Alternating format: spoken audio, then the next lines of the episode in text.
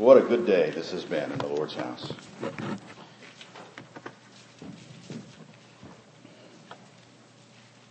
Daniel chapter 4. We're going to read today about Nebuchadnezzar's second dream.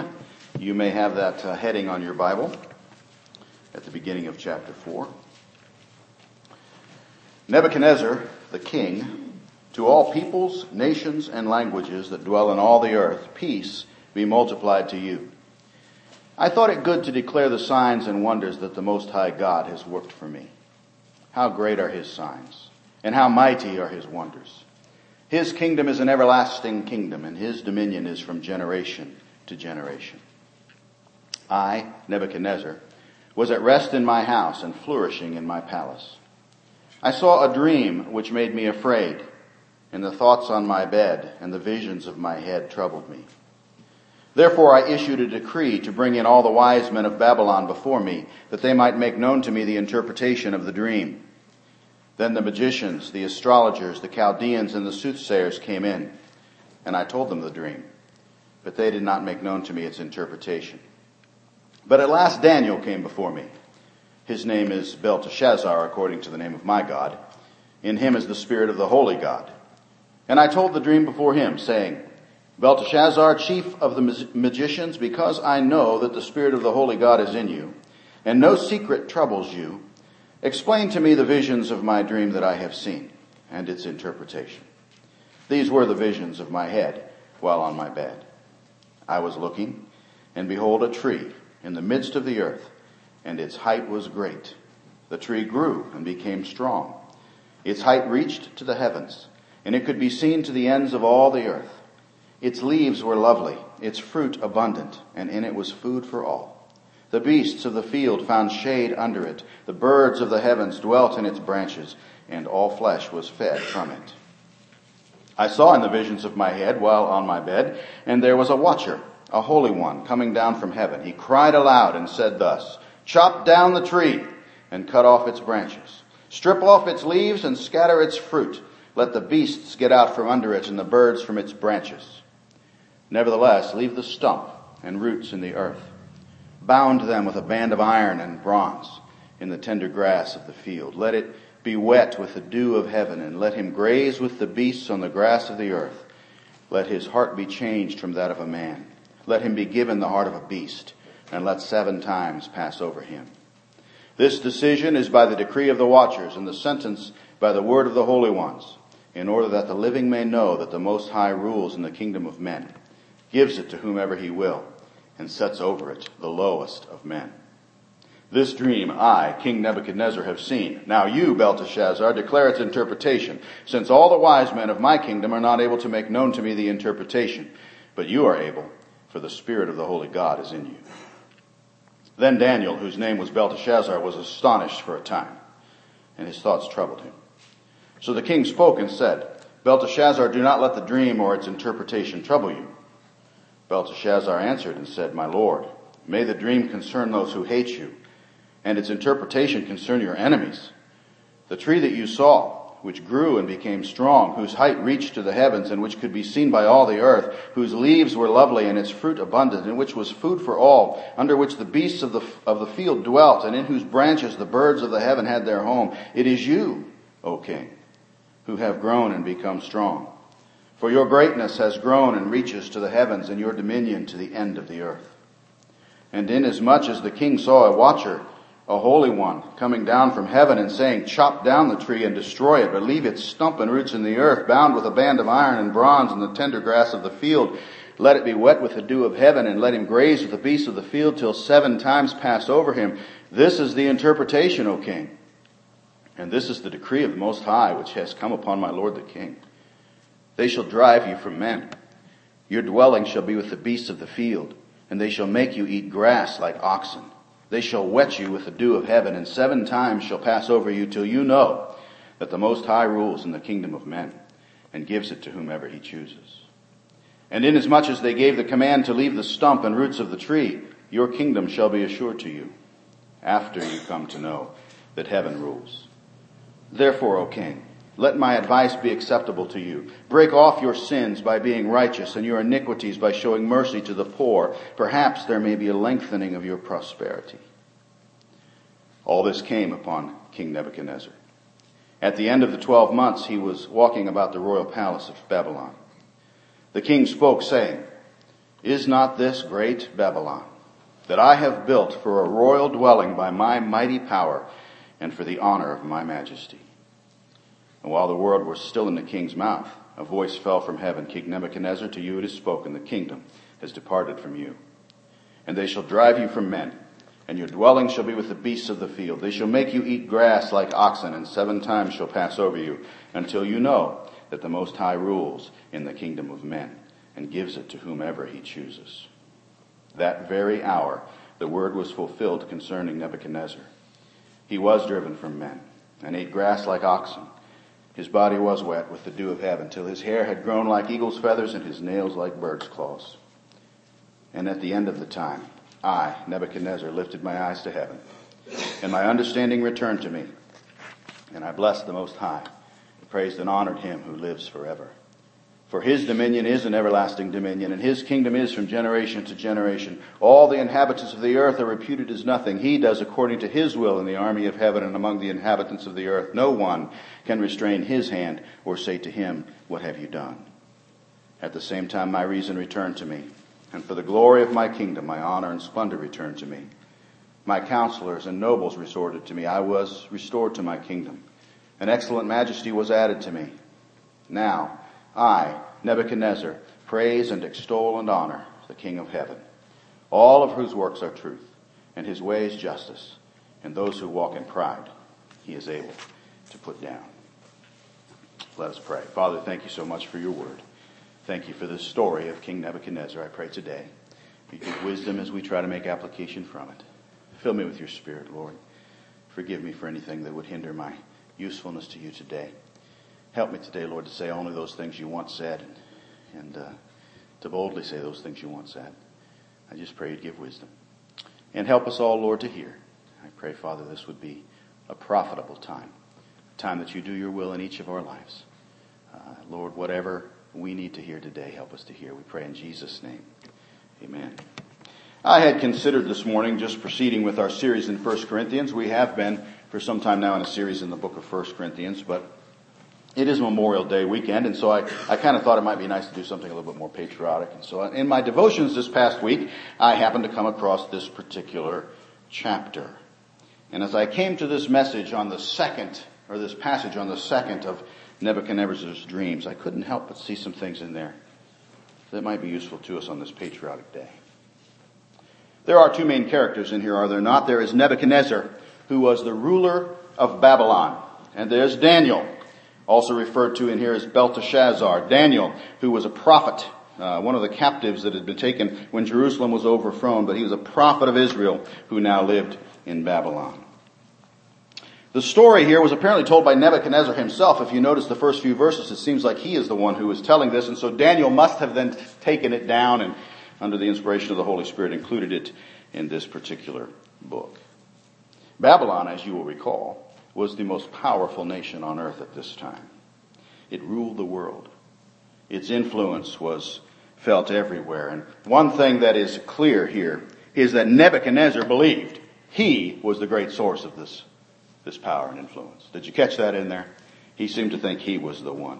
Verse number 30 says, The king spoke saying, Is this not great Babylon that I have built for a royal dwelling by my mighty power and for the honor of my majesty. I built this, he said. I built it for my majesty.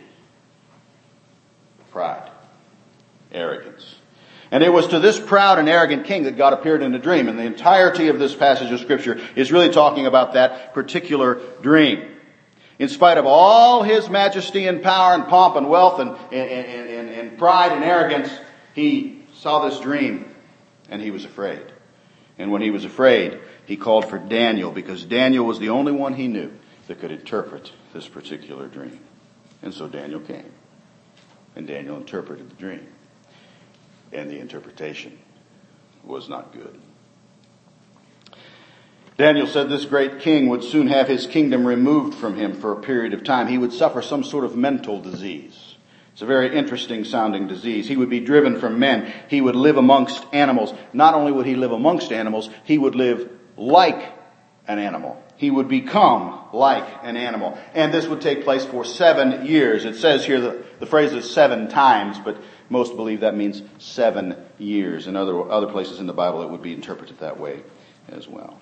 So he's going to be removed from his kingdom. He's going to be driven out and he's going to live like an animal for seven years.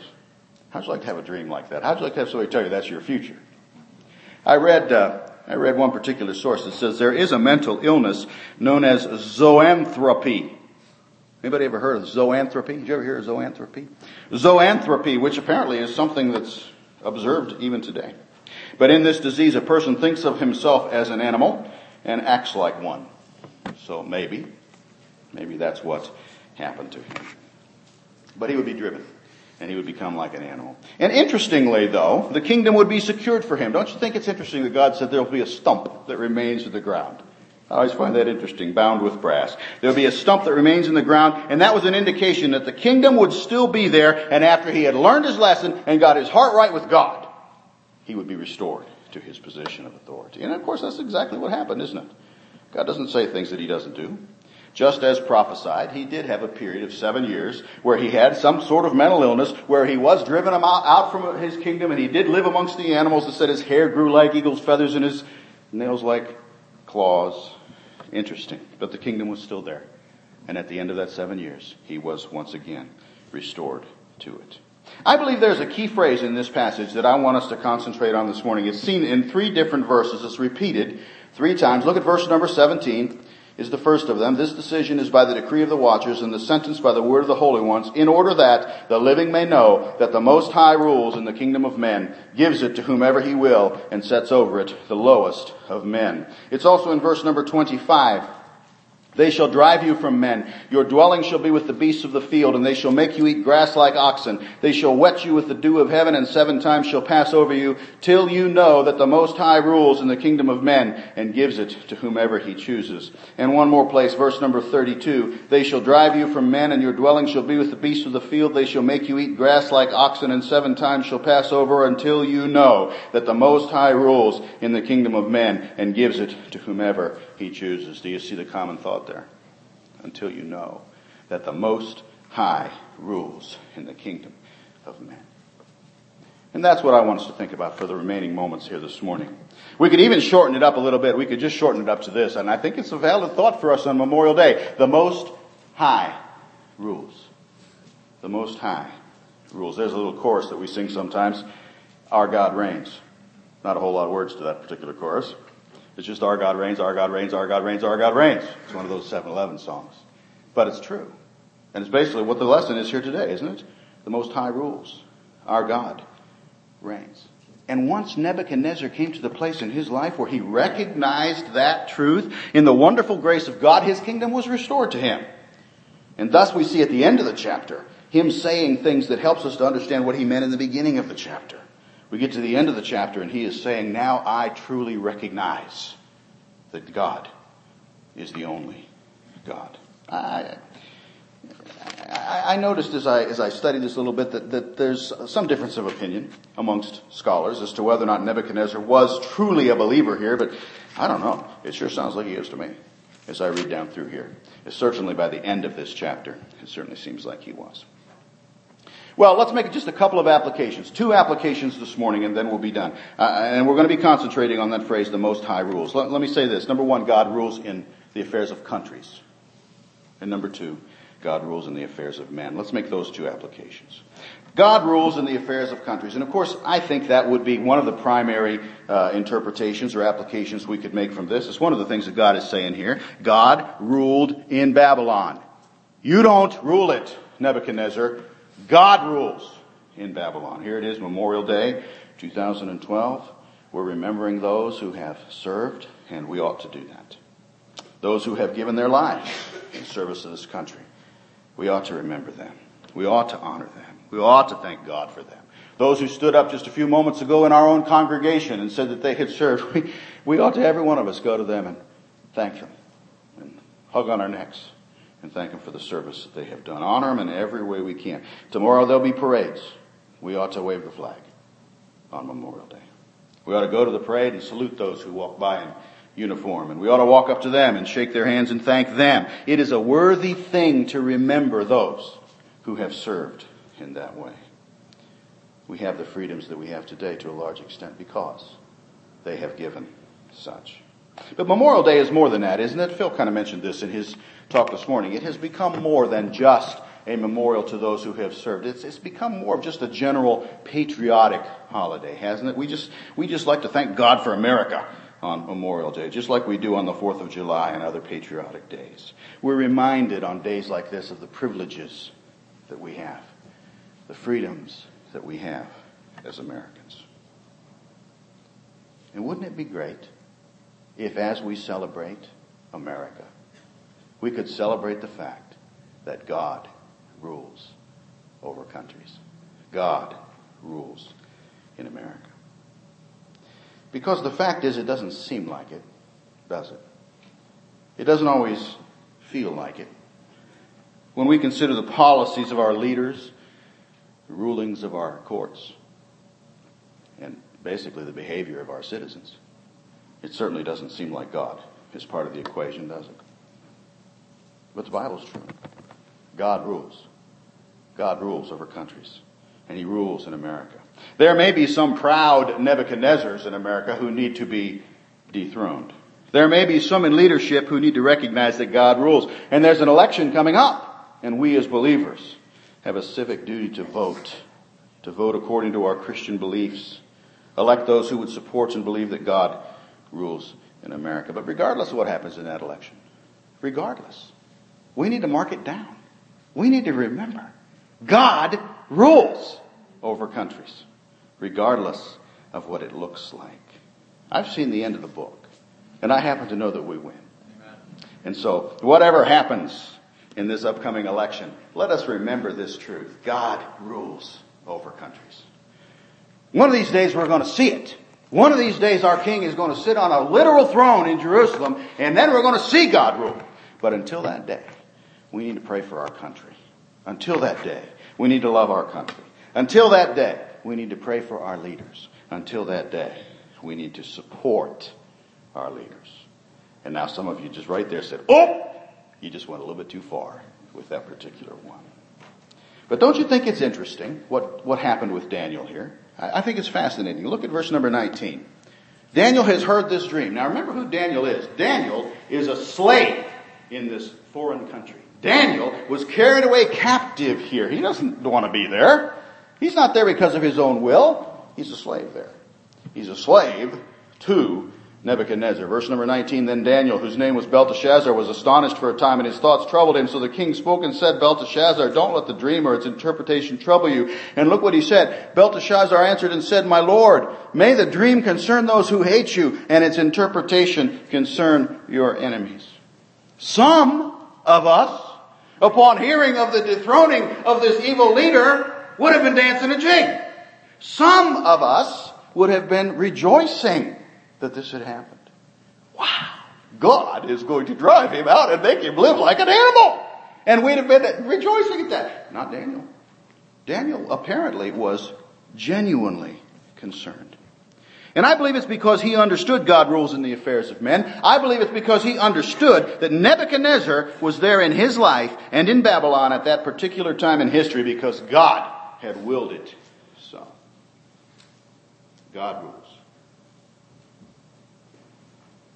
Some time ago, I was in a gun shop, another one of my hobbies. I have too many hobbies. I was in a gun shop and I was purchasing a firearm. And as I was standing there talking to the fellow behind the counter, I said to him, Where's your sign that talks about the salesman of the year? And if anybody's been in a gun shop recently, you know that all of them have a sign. It's a picture of the President Obama, and it says salesman of the year because he has seemed to have done more for the sale of guns than anybody in the history of the world. Uh, so I, you know, I thought I was being cute, and I said, you know, where's your sign? The guy said, what do you mean?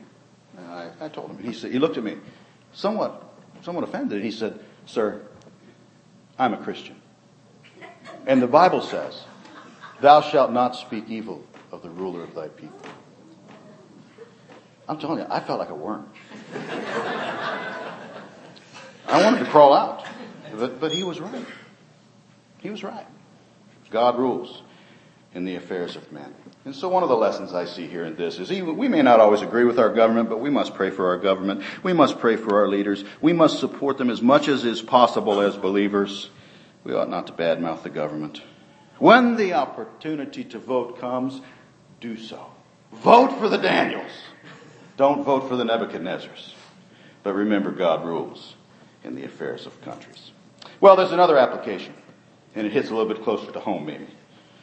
God rules in the affairs of men. He rules in the affairs of men. I mean, that is what it says, right?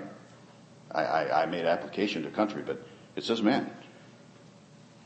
God rules in the affairs of men. Nebuchadnezzar was a king, and so the first thing we think about here is the national aspect of it, but he's also a man. And I think God here was dealing with him as a man, just the same way as he deals with all of us. And all of us, at some time in our life, must come to understand that God rules in the affairs of men. God rules in our lives, whether we want him to or not. That means God rules me. And God rules you. Whether you believe it, whether you like it, whether you want it to be true, God is in control. He is sovereign. He rules over you. And all of us have to come to grips with that sometime. I guess it's probably the essence of the gospel. He created you. Created you to have a relationship with Him. But you, just like everybody else, sinned and sin, past tense and present tense. And sin breaks our relationship with God. The prophet Habakkuk said, You are of purer eyes than to behold evil, cannot look on wickedness. God, who is perfectly just, cannot dwell in the presence of sin. And a perfectly just judge must judge sin. Anything less would be unjust. Because you and I sinned, past tense, and sin, present tense, he must therefore judge us. He must. And he will do that because God rules in the affairs of men. Nebuchadnezzar here thought he could just ignore this. Verse number 28 says that he ignored it for, well, verse 29 maybe, says that he ignored it for 12 months. Made no changes in his life. But God's judgment cannot be and will not be ignored. Verse 31 came, and he was driven from among men. There might have been a delay between the pronouncement of judgment and when it actually fell, but that didn't change the truth of it. That didn't change the reality of it. Because God judges. God rules in the affairs of men. Solomon said in Ecclesiastes chapter 8, because the sentence against an evil work is not executed speedily, therefore the heart of the sons of men is fully set in them to do evil. Because God's judgment doesn't fall immediately, we become complacent. We think it's not a concern. 2 Peter chapter 3 says, knowing this first, the scoffers will come in the last days walking according to their own lusts and saying, where is the promise of his coming? For since the fathers fell asleep, all things continue as they were from the beginning of creation. I can imagine that Nebuchadnezzar, after that, that first revelation of, of the meaning of the dream from Daniel, he probably was a little bit concerned and thinking about it very, very hard. And then the next day he looked around and he thought, well, I'm still here. Nothing happened. And then the next day, well, I'm still here, and nothing happened. And pretty soon he just stopped thinking about it until 12 months later. It finally came. Judgment may not come today, but it comes. It may be 12 months off, but it is coming because God rules in the affairs of men. And so I thought about that as I studied this. I thought, well, it's interesting. But then there's that stump in the ground. Don't you think that's interesting too? There's that stump in the ground, that stump that, that, that tells me that God was not willing to give up on Nebuchadnezzar. He said, yeah, you're right. I'm going to judge you for this, but I'm also going to give you a way out. And I think in just the same manner, our God is not only just, not only must judge, He also loves us with an everlasting love and gives us the same way out. I think that's why He sent Jesus to die on the cross of Calvary. I think that's why when Jesus said the most beautiful word that has ever been spoken, tetelestai, on the cross, it is finished. He was giving us a way out. Nothing else is owing now, and the judgment required by a just judge has been paid. Isaiah chapter 53 and verse 11 says, He shall see the labor of his soul and be satisfied. By his knowledge my righteous servant shall justify many, for he shall bear their iniquities. So God rules. He rules in the affairs of men. He rules you. And this sovereign God with whom we must do business says our sin must be judged. And he gives us two choices. Either we can wait until our 12 months is up and we can stand and be judged by God. Or we can throw ourselves on the mercy of the court and say, I want to avail myself of the payment that's already been given on the cross by Jesus. Notice Daniel's suggestion in verse number 27. It's interesting. Therefore, O king, let my advice be acceptable to you. Break off your sins by being righteous, and your iniquities by showing mercy to the poor. Perhaps there may be a lengthening of your prosperity. Notice he didn't say, Oh, king, institute some policies. Go before your leaders and come up with some idea of how you can save this country. He said, This is personal. You need to repent of your sin, and you need to get right with God. And so too do we all. So too do we all. So do you, if you have not done so.